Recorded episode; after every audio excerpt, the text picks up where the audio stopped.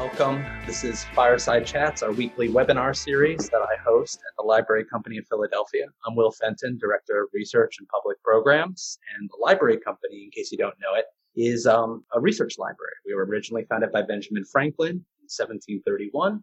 And in the 20th century, we really redefined ourselves as having real program strengths in African American history, later in visual culture, women's history, and political economy. We'll be hearing actually from one of our political economy fellows in just a moment.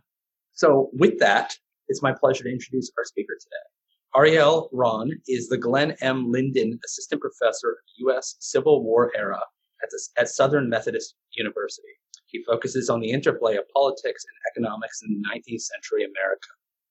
Dr. Ron has published several articles in scholarly venues such as the Journal of American History and his book, which, which uh, we'll be hearing about today, Grassroots Leviathan, Agricultural Reform in the Rural North and Slaveholding Republic, which is forthcoming from the Studies in Early American Economy and Society from the Library Company at Johns Hopkins University Press. And that's not actually out yet. It is forthcoming. It's going to be coming out on November 20th. We're very excited about that.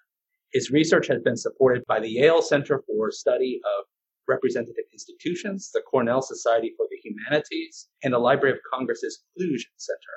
He earned his PhD from the University of California, Berkeley. Dr. Ron was a Pease short-term fellow at the Library Company in 2008 and a long-term fellow also through the Pease program in 2012. Welcome. Thank you, Will. Um, thanks for having me on. Uh, I also want to thank a bunch of people really at the Library Company, Jim Green, Cathy Matson, uh, everyone in the print department who uh, helped me locate uh, many of the images you're going to see today, and uh, Connie King in the reading room who made my um, my time at the library company really uh, both uh, pleasant and productive. Okay, so I'm going to be talking today about my book, Grassroots Leviathan Agricultural Reform and the Rural North in the Slaveholding Republic. And let me start out by just talking about the title, which may seem a little idiosyncratic at first Grassroots Leviathan. Uh, ever since Thomas Hobbes uh, told us that in a state of nature, uh, life is nasty, bruised, and short, uh, the word Leviathan, which was the title he chose for his book uh, about the state, has been a kind of term of art uh, for the state or for a powerful government. and for, for Hobbes, of course, he favored a royal absolutist uh, form of governance. But uh, ironically, perhaps, the last uh, several hundred years or so have uh, probably shown us that the most powerful governments tend, in fact, to be democratic rather than uh, absolutist. And so that's where the grassroots parts come in, uh, comes in. And I suppose I could have chosen any number of images to illustrate that point. But this, the cover to David Lilienthal's book, uh, discussing his time as chairman of the Tennessee Valley Authority, subtitled Democracy on the March, uh, seems to make the point as well as anything. Uh, here is an image of uh, um, a democratic uh, government investing in a public works program, the likes of which Thomas Hobbes's Leviathan could only have dreamed of, if even that. so this is, you know, government by and for the people on some level, and uh, Lewis Mumford made a similar point in commenting on the architecture of the TVA, um, writing in a New Yorker in 1941. Here is modern architecture at its mightiest and its best. The pharaohs did not do any better. So again, drawing the contrast with a kind of royal absolutist form of state. So, so at its core, um, this book is about uh, uh, why it is that democracies demand and, in fact, uh, create powerful governments, or maybe a better way of putting it is uh, capable governments. And it's uh, necessarily also, therefore, a book about the forces that oppose that kind of democratic state building. Okay, well, that's the big uh, question. But the specific way that I try to get this question is by looking at uh, American agriculture in the period from roughly the American Revolution to the Civil War and uh, more specifically northern agriculture. So I want to just jump right into the story in media res, and then I'll, I'll pull out a little bit to uh, explain sort of broader stakes and context of uh, what I try to do in this book. So let's go to Syracuse, New York in 1849 when uh, if you had been observing things from uh, some distance, you may have seen along a road uh, traveling east from the city to a small elevation plumes of dust being kicked up on a dry September day as uh, thousands of people made their way to the ninth annual state agricultural fair.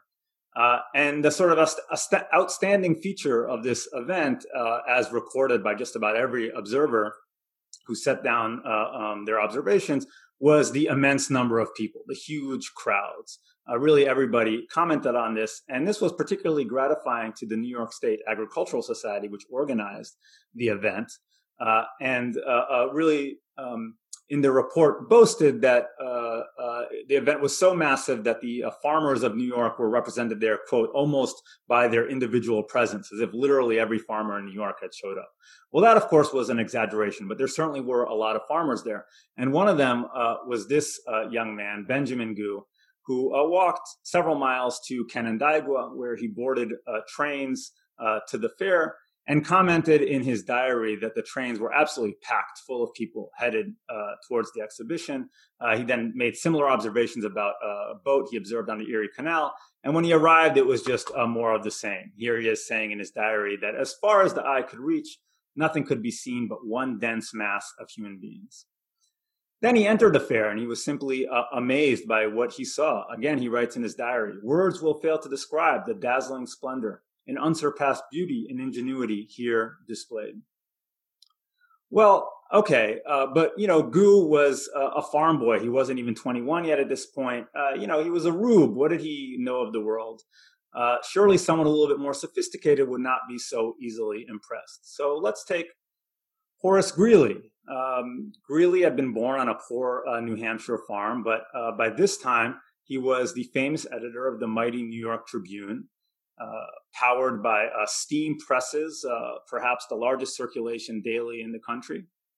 Presumably, he had seen a thing or two, and yet he described um, the fair in basically the same terms as Gue.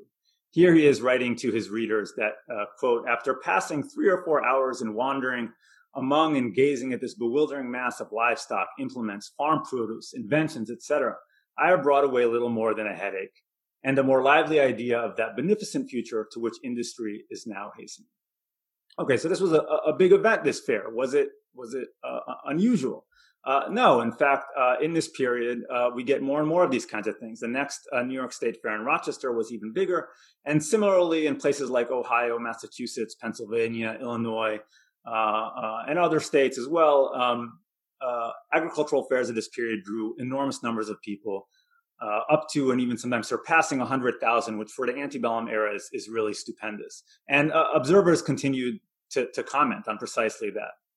So, so given this, it's curious that uh, historians don't talk about agricultural fairs in this period more often. Uh, if you were to take a survey course in American history or uh, open a textbook on this period, uh, you would no doubt find um, pretty extensive discussions of things like evangelical um, camp meetings that drew thousands of people, uh, partisan uh, uh, political rallies that again drew thousands of people, maybe some urban parades. These are considered the mass sort of events of the era. but it, it's it's unlikely that you'll see so much as a mention, much less any extensive discussion of these agricultural fairs, which which I um, uh, I would characterize as sort of uniquely rural instances of the modern mass society that was uh, beginning to emerge in this period. So uh, the first question is, is why is that? Why don't we hear more about this? And to sort of uh, uh, deepen uh, the mystery and also the stakes of this question, let's go somewhere else to another set of events, seemingly distant and maybe unrelated. but as we'll see soon, they are related. and take a look at a Congress uh, in 1862 at the start of the Civil War in Washington, D.C. Uh, in 1862, Congress uh, passed um, a series of landmark laws. Among them, uh, it created the U.S. Department of Agriculture and the land grant university system. And these are, are very important uh, policies. Uh, the USDA and the land grant universities would form the core of a quite massive uh, government agricultural complex that emerged uh, after the Civil War, uh, most fully at the end of the 19th century, uh, um,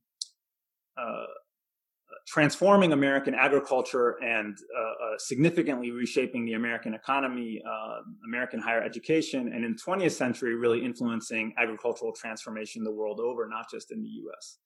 Um, so, so those are important, uh, uh, really important pieces of legislation. We don't hear much about them either. I should say we hear a lot about the land grant university because the, the, those universities themselves have a, uh, an interest in preserving their history.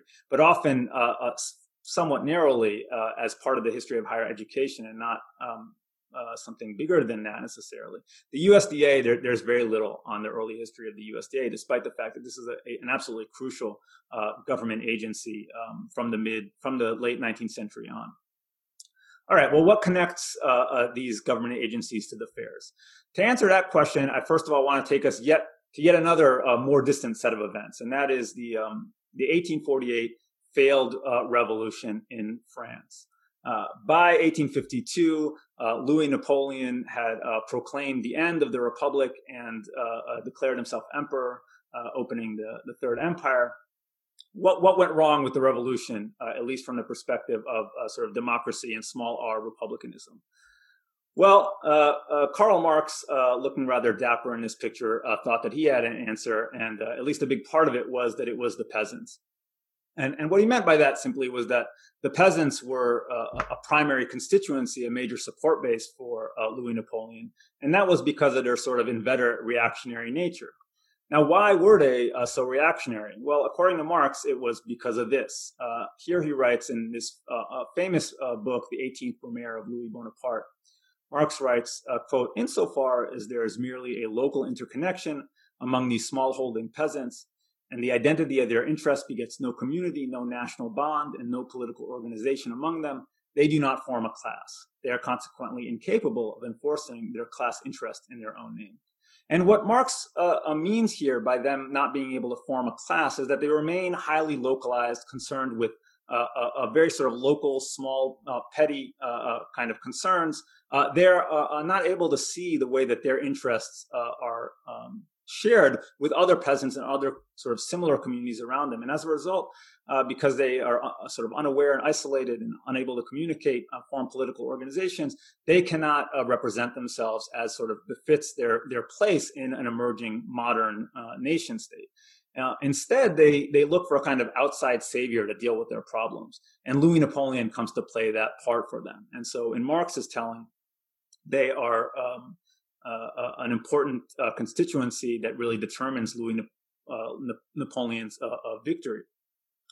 So Marx follows up this analysis with a kind of ironic homespun insult uh, that uh, became rather famous. He writes that the great mass of the French nation is formed by a simple addition of homologous magnitudes, much as potatoes in a sack form a sack of potatoes. And here, what he means is, you know, these these these potato-eating peasants uh, um, uh, if you uh, if you put them all together, you get nothing extra from combining them. They remain these sort of isolated individual pieces, uh, much like potatoes in a sack merely form a sack of potatoes. And I guess I don't know, nothing more than that. No mashed potatoes. Um, uh, all right. Well, I, I, don't know what the merits of this as are as as history. I'm not sure that historians would still explain 1848 revolutions in France in this way. But it's instructive as sociology. And what I mean by that is if we sort of abstract from the French case uh, what Marx is saying here, we get a picture of smallholding farmers that is quite common uh, and quite prevalent. And that's the idea that these are um, uh, traditional, sort of uh, inherently conservative people who are concerned uh, just with their locality, uh, are, are, quite isolated, not in communication with others, and not particularly interested in or aware of what's going on beyond the sort of borders of their local community. Uh, and the way this might go in the uh, uh, case of American farmers, as we would say, um, uh, that they're you know not interested uh, and sort of resentful of any kind of intrusion from a distant Washington D.C. however, I think that this sort of characterization is really um, not very useful for thinking about American farmers, even in the 19th century, because they were really anything but a sack of potatoes. Uh, instead, what they were was a well networked social formation uh, open to political activation in ways that really have not been uh, understood uh, um, uh, very well in American history. So that that leads me basically to, to this. This is the, this is basically the argument of the book in the most concise possible uh, visual form that I could come up with. the fairs represent farmers organized and they had some a major impact on the creation of the national state that emerged uh, out of the Civil War. Okay, that's the basic idea. Let's uh, let me let me try to flesh that out a little bit. But before I I get into sort of the details, I want to take a step back and um, just give some sort of a, a basic picture of what uh, American society looked like uh, in the mid 19th century uh, that I don't uh, uh, think always gets the attention that it, it really deserves. So, so the first thing to say, Uh, and this is the first line of the book, uh, is that the United States was an overwhelmingly rural society before the Civil War. Uh, and I, I, think this is a, a very important fact. So let me show you what I mean. Uh, in 1860, 80% of Americans lived in rural places of 2,500 inhabitants or fewer. 59% of the labor force worked in agriculture, only 15% in manufacturing. Now, you might say, well, you know, these are national figures. Um, don't they obscure some significant regional variation? And, and they do to some degree. But if you just look uh, at the North, you're going to get uh, fundamentally uh, a similar picture right? Uh, um, 75% of the North remains rural. And even in the Northeast, the most industrialized part of the country, 64%, uh, almost two thirds of the people are in rural areas, uh, either directly working in agriculture or otherwise closely connected to agriculture in some kind of um, uh, associated uh, business or, or, business that's dependent on agriculture one way or another. And uh, just this uh, justified uh, contemporaries in sort of making observations that characterized the society they understood themselves to be living in. Here is Jesse Buell, a, a well known farm editor from upstate New York, writing that agriculture is the great business of civilized life. And this is sort of, uh, you know, pretty self evident to people at the time. Here is Abraham Lincoln in 1858 uh, commenting, you know, pretty casually and offhandedly that in the nature of things, they, meaning the farmers, are uh, more numerous than any other class. Right? This is a society that that uh, uh cannot imagine anything other than a large majority of farmers and agriculture at the sort of base of the economy and the, uh, the, the, social system.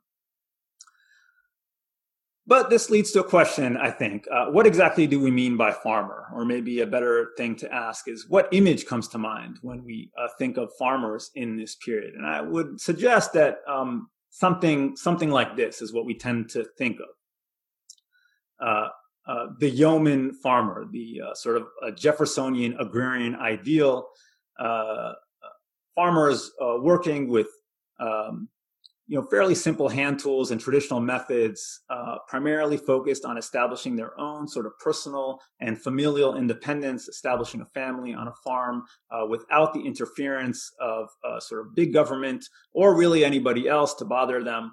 Uh, this is the the kind of I think idea that most people have of what uh, farmers, other than say you know large slaveholding planters, were about in this period. And um, I, you know, I don't think I'm imagining this. Here is a, a recent example, a book published in 2016 that, um, you know, takes as its starting point this idea of an agrarian republic, a, a, a country composed of farmers of this sort. And I should say, I don't mean to, to pick on this book. This is a, a good book in many ways, but uh, it is, it does, I think, take for granted the notion that uh, the sort of Jeffersonian agrarian ideal is uh, the best way, really the obvious way to think about farmers in this period. And I want to suggest that that is um, perhaps not quite right, or at least not the full picture.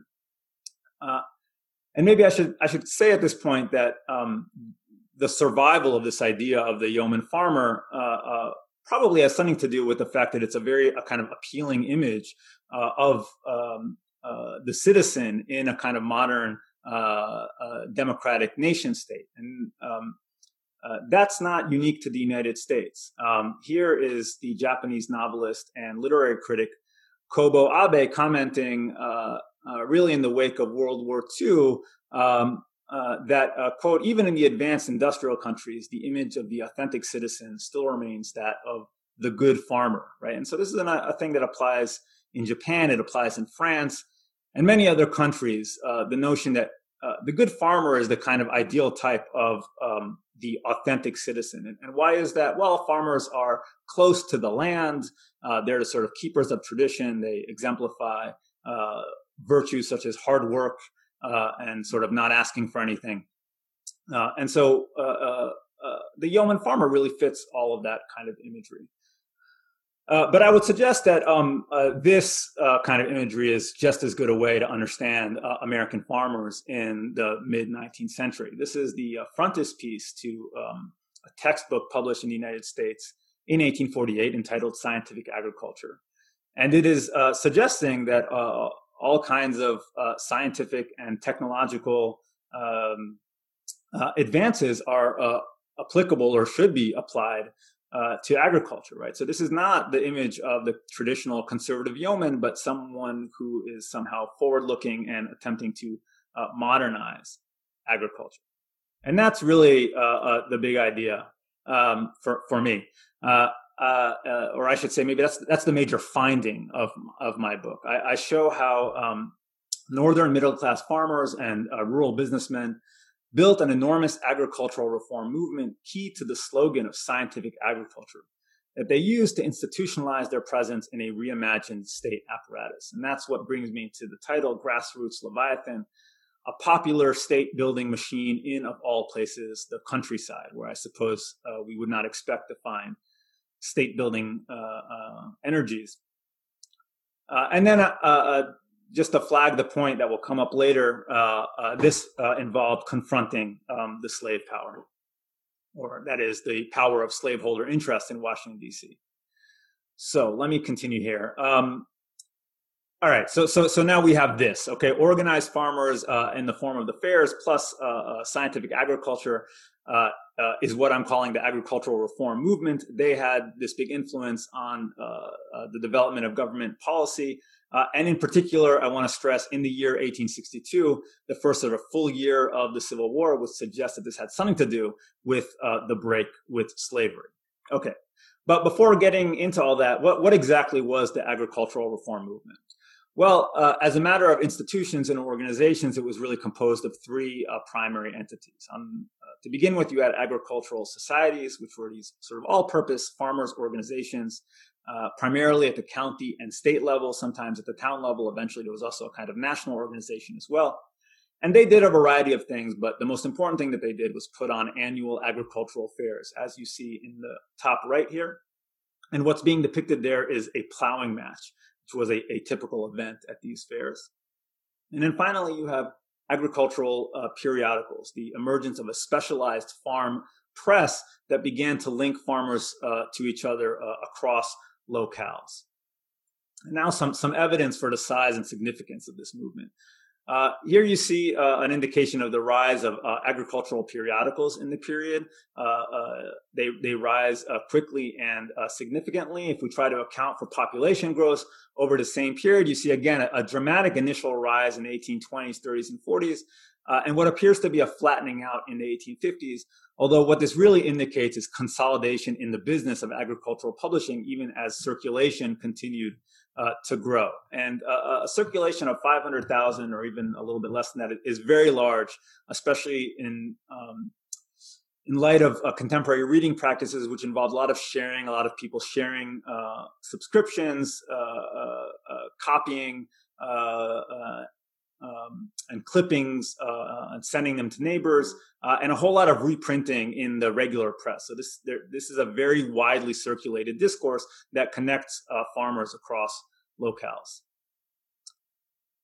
All right, are we talking about actual farmers in this movement, or is this instead a kind of movement of you know town and urban middle class people, uh, some elites who are trying to impose a modernization program on the countryside? Well, uh, to look to, to, try to answer that question, I constructed this uh, table, uh, which is composed um, uh, to begin with of sort of various uh, entities in the agricultural reform movement. You have here the publishing committee of uh, the Practical Farmer, which was a, a small agricultural journal. You have the subscribers in one town to the Cultivator, which was a large agricultural journal. You have the executive committee of a, a, a county agricultural society and other sort of, of things like this. Uh, and over here, using uh, manuscript census data, uh, I try to uh, determine the number of farmers in these uh, various uh, groups. And as you can see, the number is very large. So I think I can say with confidence that we are talking about many actual farmers in this large movement. All right. Well, so what was agricultural reform about, really? here are the sort of fundamental, the, the basic economic aspects of the movement. Uh, it aimed to introduce uh, science and technology into American farming, or I should say, uh, introduce new science and technology. Agriculture is itself a, a major technological innovation, so there's no sort of pre-technological agriculture, but there are sort of phases uh, uh, in which it changes. And um, in this period, uh, the points of emphasis were new implements and machines, chemical fertilizers and other soil amendments to maintain soil fertility, uh, new kinds of crop rotations also to uh, maintain soil fertility and uh, increase agricultural productivity. And finally, something that doesn't appear on this uh, uh, advertisement are improved livestock. sheep, cattle, horses, and, and really the whole range of livestock those are the big economic uh, things. Uh, but for my purposes, the more interesting uh, uh aspects of agricultural reform are actually the political ones, and in particular, the mode of organization. And here I want to uh, refer back to uh, James Madison's famous argument in the Federalist Number 10, which has come to be known as the extended republic thesis or hypothesis, perhaps. Um, Madison here was uh, uh, arguing that the larger the country was, uh, the better the chances that no tyranny of the majority would emerge, right? That there would never be a case where uh, um, uh, some segment of the population, maybe the majority, would sort of all uh, work together to dispossess or otherwise oppress the remaining portion of the population. And his argument was that in a large country, or as he puts it here, if you extend the sphere, you make it less probable that a majority of the whole will have a common motive. And then he continues, or if such a common motive exists, it will be more difficult for all who feel it to discover their own strength and to act in unison with each other. Well, the institutions of uh, agricultural reform sort of vitiated that check in the one place where it should have been the most secure. That is in uh, rural areas, which by definition are uh, uh highly dispersed areas that would be difficult to bring uh, people together to sort of work in political unison. But agricultural reform uh, did that through the journals and the societies. So, what did they do exactly? What kind of influence did they begin to exert? Here you see that from the 1840s, there's a clear evidence of influence at the state level. Uh, uh, state governments began to subsidize agricultural societies, uh, agricultural fairs, and also in various indirect ways to subsidize uh, the movement by, uh, in particular, printing very large numbers of these annual agricultural reports, which not only sort of contributed to the uh, print discourse on agricultural reform that circulated uh, out among the public, but also began to link uh, uh, agricultural organizations and their farmer members to state agencies. And this sort of thing was repeated uh, on the federal level uh, in the subsequent decade, in the 1850s, when uh, Congress uh, um, authorized the Patent Office to print uh, annual agricultural reports in really quite staggering numbers 100,000 uh, uh, reports, 200,000 reports, 300,000 reports in a year. These are numbers that rival uh, Uncle Tom's Cabin, which was the runaway bestseller of these years. So just enormous uh, numbers of these reports in circulation, and and they're full of quite dry and uh, technical uh, information about farming, and yet. there's a lot of evidence that they were quite popular and, and avidly sought after. Well, at the national level, it became really significant that this movement was, in fact, uh, dominated by uh, Northern voices. And in this table, I, I, try to construct some measures to show that. And, and, basically, here we're looking at agricultural organizations. You can see that both in absolute terms and in various sort of per capita uh, or, uh, measures uh, or various normalized measures, um, the, the North dominates um, both absolutely and relatively. And it is clearly the much more sort of uh, represented and powerful voice within the agricultural reform movement.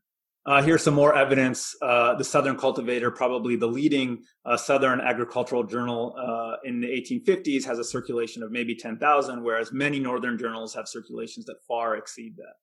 All right. So, in order to explain this uh, northern bias within the movement, I, I developed this uh, geographic uh, concept of the greater Northeast, which is not so much a particular place as a set of conditions, uh, as uh, sort of demonstrated in these maps. And, and the, the, main characteristics here are that there are cities surrounded by a relatively dense rural hinterlands, that they are relatively egalitarian, or at least relatively egalitarian compared to the slave South uh, and that they're sort of well supplied with transportation and uh, communication facilities. And what you see in these two maps, uh, first of all, on the maps themselves, um, the dots represent cities, the lines represent major transportation routes, canals, and railroads, and uh, the shaded areas represent uh, rural population density, or more specifically, free rural population density. So we're excluding slaves here. And the reasoning behind that is that, uh, of course, slaves uh, would not have been allowed to join agricultural organizations, to subscribe to agricultural journals. Of course, uh, uh, uh, it was illegal to teach slaves to read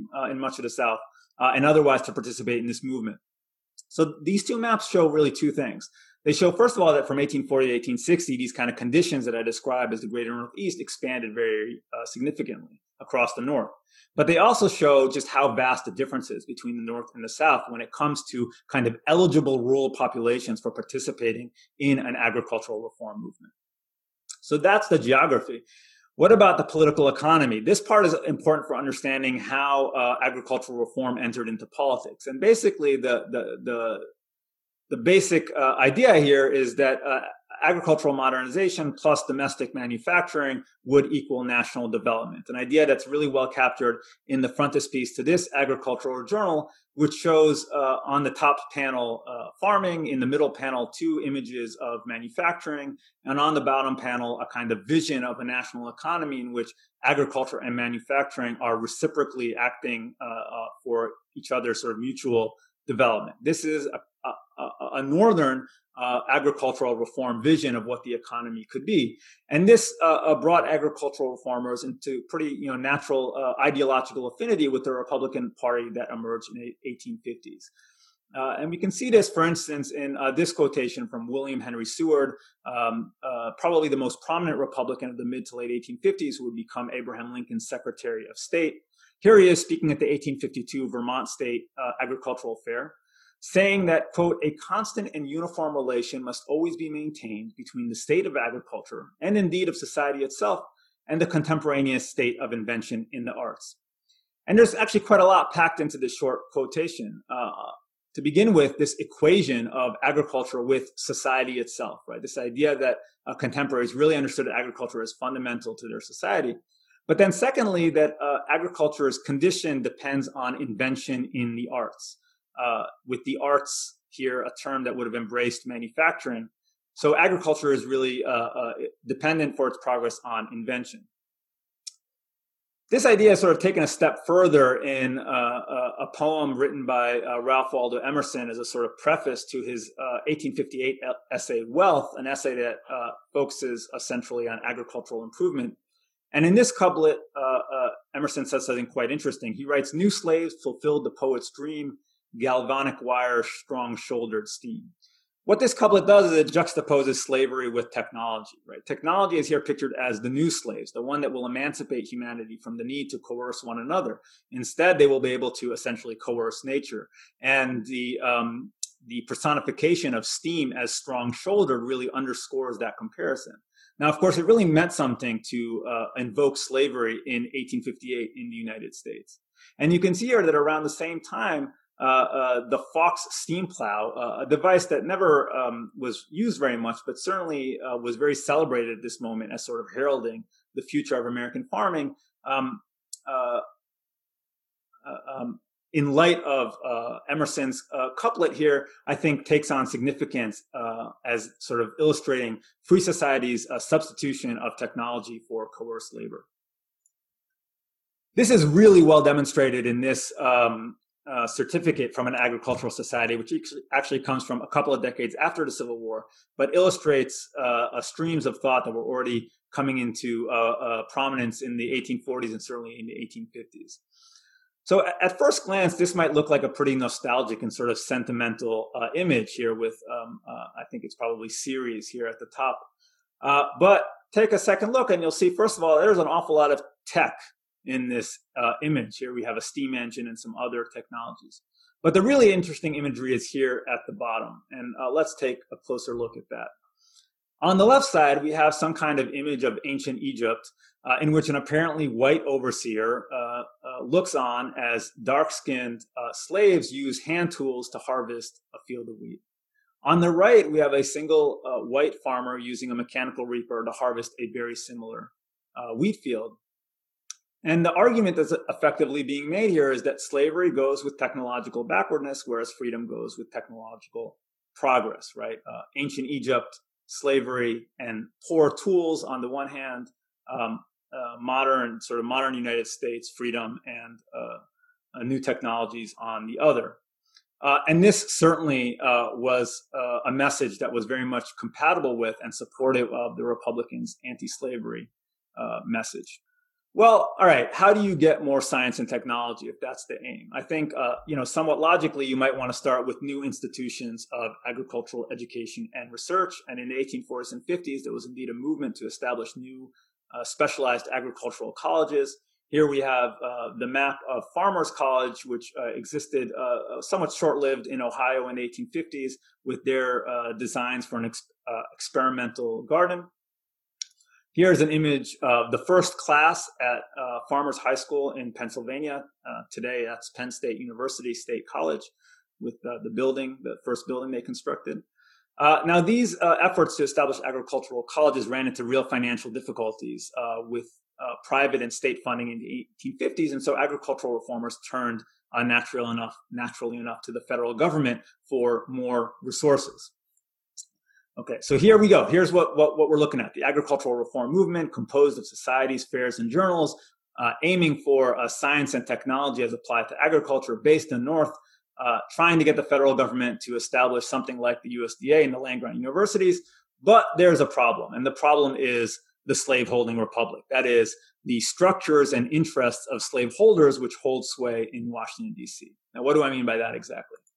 Uh, uh, let, I'm going to go through a series of, of, somewhat lengthy quotes and then I'm going to boil them down. So, uh, uh, uh, going back all the way to the Constitution, here's South Carolina's Charles Pinckney uh, explaining to his constituents why he signed the Constitution and what it will do for them. And a central point for him here is that the general government can never emancipate them, meaning the slaves, because the general government, meaning the federal government, has no powers but what are expressly granted by the Constitution. So limiting the federal government ensures uh, the free, uh, the safety of uh, slavery for uh, Southern slaveholders. Uh, but here's Virginia's James uh, Murray Mason in 1859 speaking about pending legislation for the Morrill Act. And he uh, suggests that this is really dangerous because it will lead, uh, in his view, uh, to the situation where the whole agricultural interest of the country will be taken out of the hands of the states and subjected to the action of Congress, either, either for the promotion of it in one section or the depression, depression of it in another. Um, and finally, we have John C. Calhoun's eldest son, Andrew, also the president of the South Carolina Agricultural Society, saying a variety of things, but but really basically saying, yes, agricultural colleges are important for the free states, but we don't want them uh, uh, because they are unconstitutional, and we will fight strongly against them. So let's boil this all down and simplify things. Here is the Southern argument, right? Um, the federal government poses no threat to slavery as long as it is limited unless, however, it begins to get involved in agricultural development and modernization. Therefore, we will fight these policies tooth and nail. And they do fight them tooth and nail. They, in fact, uh, obtain, uh, they pressure uh, uh President Buchanan to veto the Morrill Bill after it is uh, passed in 1859. So, uh, uh, under these circumstances, the Republican Party becomes the vehicle, the sort of agent for uh, getting uh, agricultural policies passed at the federal level. And so, what happens is that you know there's both an ideological affinity uh, between the agricultural reform movement and the Republican Party, and that ideological affinity is grounded in the political economy of the North that um, favors uh, this sort of co-development of agriculture and manufacturing. Uh, but there's also increasingly very powerful institutional pressure for these uh, organizations to join forces because the Southerners are constantly obstructing agricultural policy at the federal level in the 1850s. Uh, because once again, they are, are, quite concerned about the federal government getting involved in agriculture, uh, especially with the Republican Party threatening to uh, maybe take control of the federal government and use its patronage, patronage powers to promote a kind of anti-slavery agriculture in the South. I, you know, I think I'm just going to actually leave it there uh, so that we have time for uh, questions.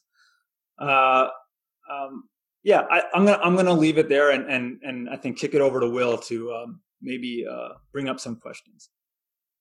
Thank you so much, Ariel. Uh, that was wonderful. And uh, if if you're interested in joining the conversation, I encourage you to use the Q and A feature uh, to submit your questions. And until you do, you're going to be stuck with my questions. Um, and so, to that point, I'd like to return to um, Karl Marx's uh, sort of starch-based critique of the French Revolution, which is really that you know without class solidarity, you just have a sack of individualized potatoes, right?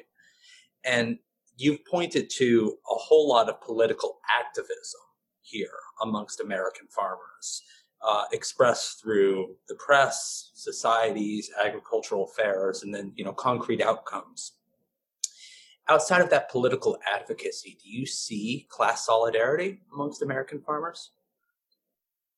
Um, I don't, you know, I don't know if actually class is the best language to to to use to talk about farmers, or at least, I mean, it's hard to say. Farmers don't really compose a single class. There are um, some pretty significant class divisions uh, within uh, within the category of farmers, uh, and so you know, in the United States.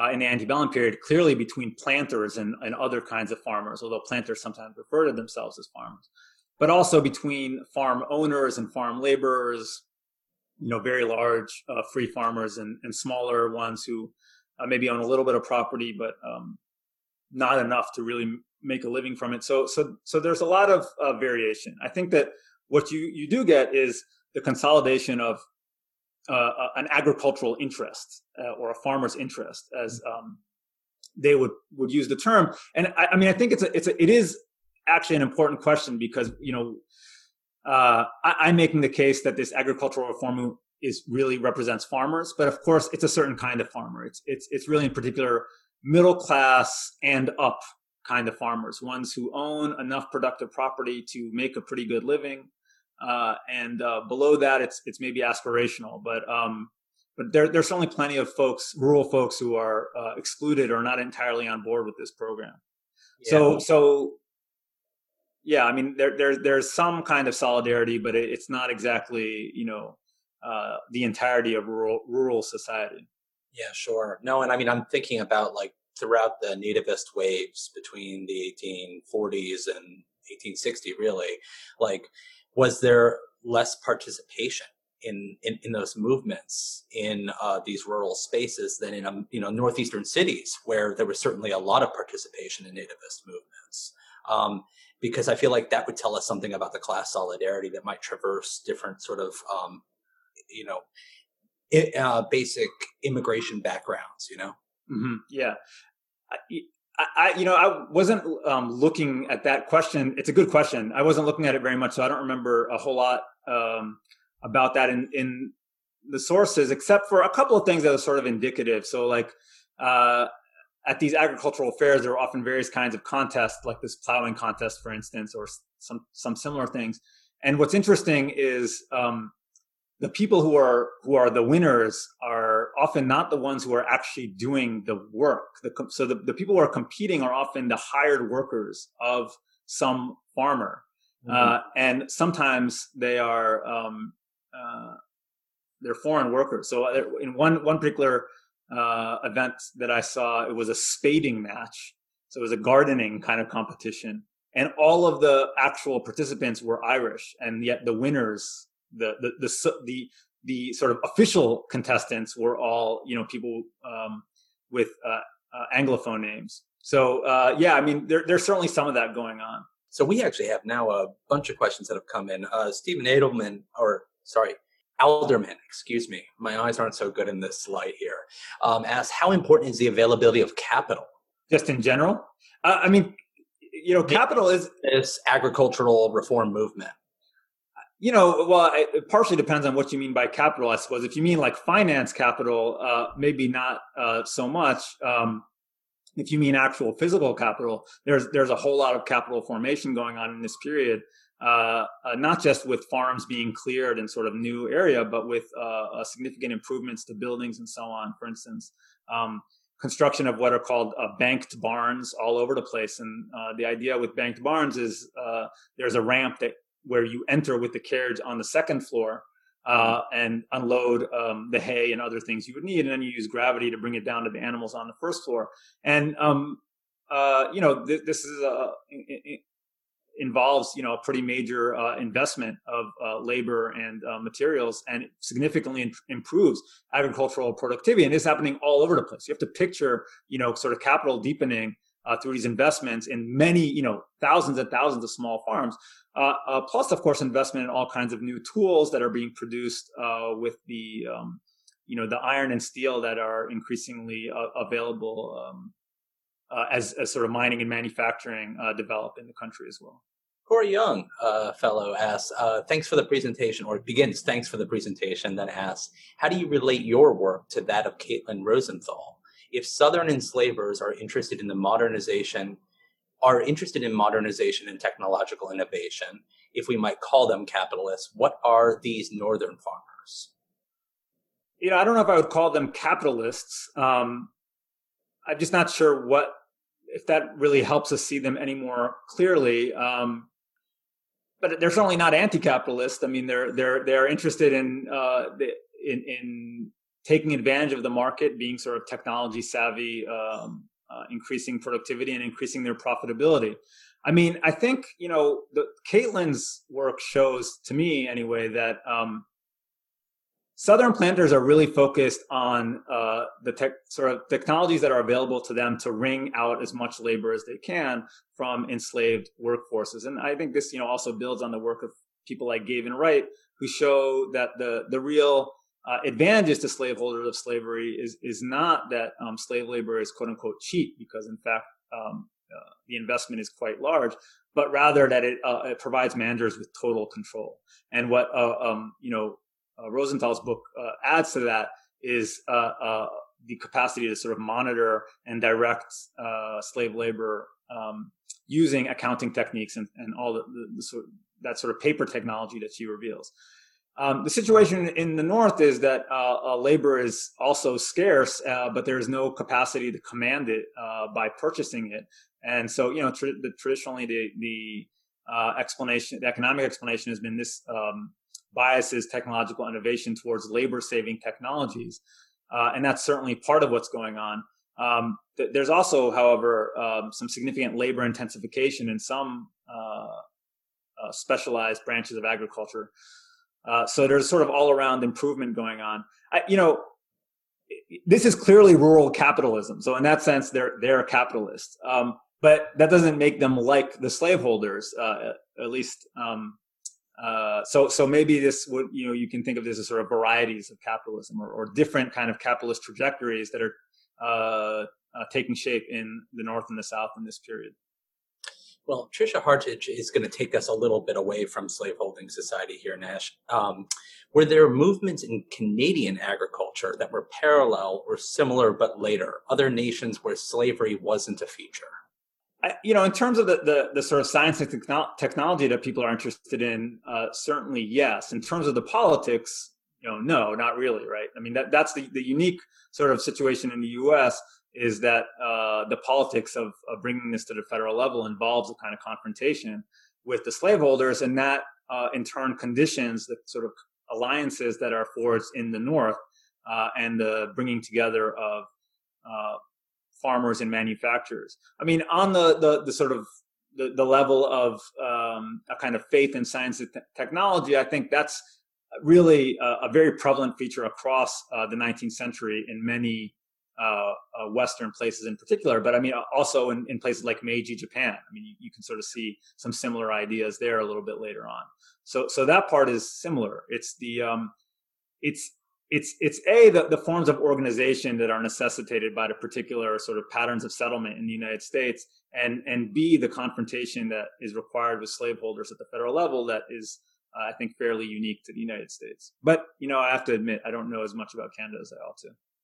Well, um, I've got another question here that I think dovetails nicely with this. It's from Kimberly Jones. Uh, she returns us to the rhetoric of the image effectively. She says the image shown equating backwardness in agricultural technique to slavery and technology in agriculture to the modern age does not seem does not does seem a particularly northern idea.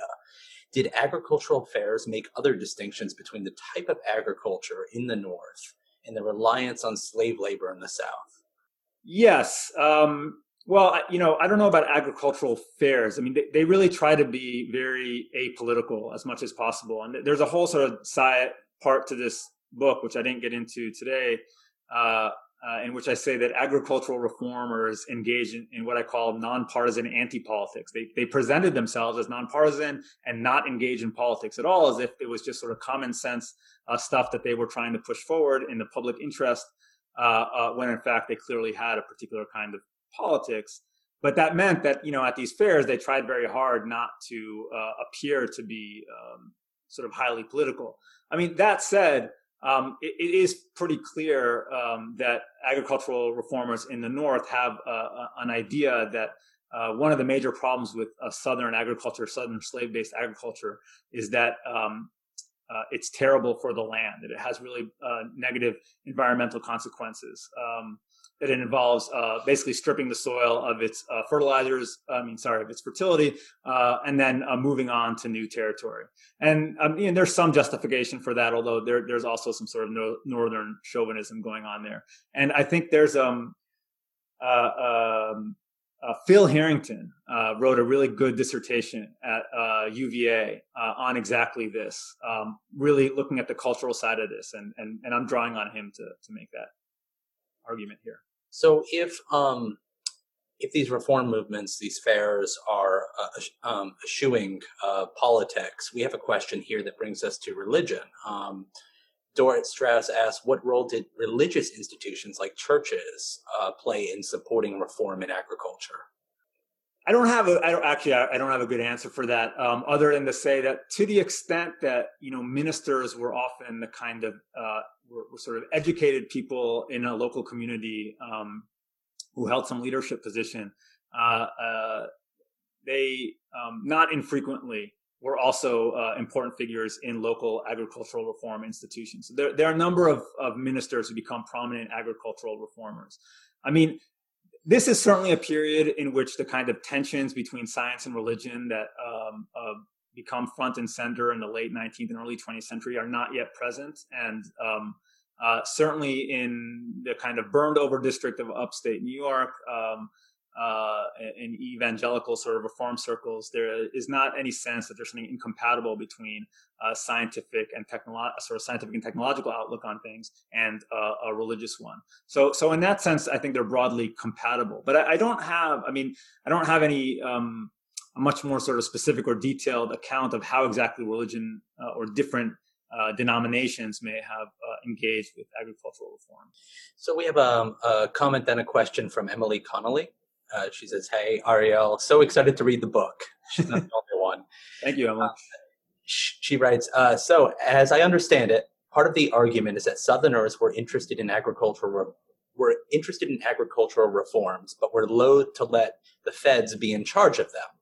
Is this the argument? And if so, what were northern and southern visions of, agri- uh, of agricultural improvement and how do they differ substantively you know for, for the southern planters that i uh, quoted guys like uh, andrew calhoun um, the, the idea is that they can become uh, well versed in it uh, in science and basically command slaves to do their bidding. And they're kind of drawing on uh, a british or a scottish uh, model here of great feudal lords who um, are able to establish, um, in some cases, you know, genuine scientific research institutions on their domains, uh, and then engage in really vast, uh, uh, you know, uh, environmental and social um, transformations on their land. And uh, a very good book on this uh, um, is by the historian Fredrik Albritton Jonsson. I'm blanking on the book's name right now, but he comes up with this term. He calls it civic cameralism uh, uh, and, and he's talking about these Scottish landlords who, in the 18th and early 19th uh, through mid 19th century, engage in, in vast projects on their estates. And this is the thing that Andrew Calhoun is um, aiming for uh, without the involvement of the federal government. And, and the thing is that northern uh, farmers who tend to be, you know, much smaller um, farmers, but are highly literate and, and quite well educated, also want the benefits of science and technology as they understand them, but they they need the government to step in and, and help them do that. Jason Peen writes, uh, great talk. Um, I haven't read the book yet, obviously, but uh, am looking forward to reading it. Did Northern agricultural reformers have a vision of what would happen to black slaves if and when the Southern agricultural economy was modernized and slavery thus became obsolete? That is a really excellent question. Um, and I think the short answer to that is not really, uh, and that that failure of vision had some real consequences uh, during the Reconstruction period. And I, I, end this book by asking the question: Why is it that we never hear about the USDA in Reconstruction? And this is really a, a, a um, I think should be more of a mystery than people have have uh, uh, realized, because our prevailing understanding of the state in 19th century America was that it was essentially a party state, right? That whatever party was in charge uh, ran uh, uh, the sort of full panoply of agencies of the federal government according to their designs. Well, the Republicans were in charge during the Civil War and during Reconstruction. Um, but they did not use the USDA to remake Southern agriculture, which was in fact the mission of Reconstruction. Uh, so um, uh, that's a real failure of vision, and uh, I attribute that to the fact that the agricultural reform movement was really organizationally quite independent of the Republican Party. It's it's in, in some degrees a kind of marriage of convenience in the 1850s, and they start going uh, a different way after the Civil War. And I, you know, to, to, to just make this really brief, you know, the ironic thing about the Civil War is that by destroying slavery, it actually removed a very significant barrier to national white solidarity. And what happens after the Civil War is, without slavery sort of interposing itself between whites north and south, um, uh, Southern former planters are very uh, effectively able to deploy uh, the language of white supremacy to uh, um, uh, foster North-South uh, rural white solidarity behind expanding uh, the federal presence in agriculture. So basically, once they lost the battle for slavery, Southerners were, were more than willing to welcome the federal government in uh, on their own terms. And um, I, that plays a significant role uh, in the course of development for the USDA, the land grant universities in the country um, uh, after the Civil War and Reconstruction, and why it was not progressive at all on um, precisely the question that, that Jason is asking. That's a fantastic and um, and, and, and, and, and you know very um, expansive answer that I would love to continue to probe. We have ex- we we have something like a dozen more questions in queue, but unfortunately here we are just past eight, and I want to be respectful of your time and everyone else's. But I'd like to um, thank everybody in the audience for asking such um, uh, numerous and really thoughtful questions. As always, you're really helping us sustain the quality of this series, and I'm, I'm grateful for your participation. And of course, Ariel, thank you so much for giving us sort of first look at your book. I cannot wait to see it in November. Um, so with that, uh, thank you all. Uh, if you're looking for something to do next Thursday, same time, same place, we're going to continue doing this.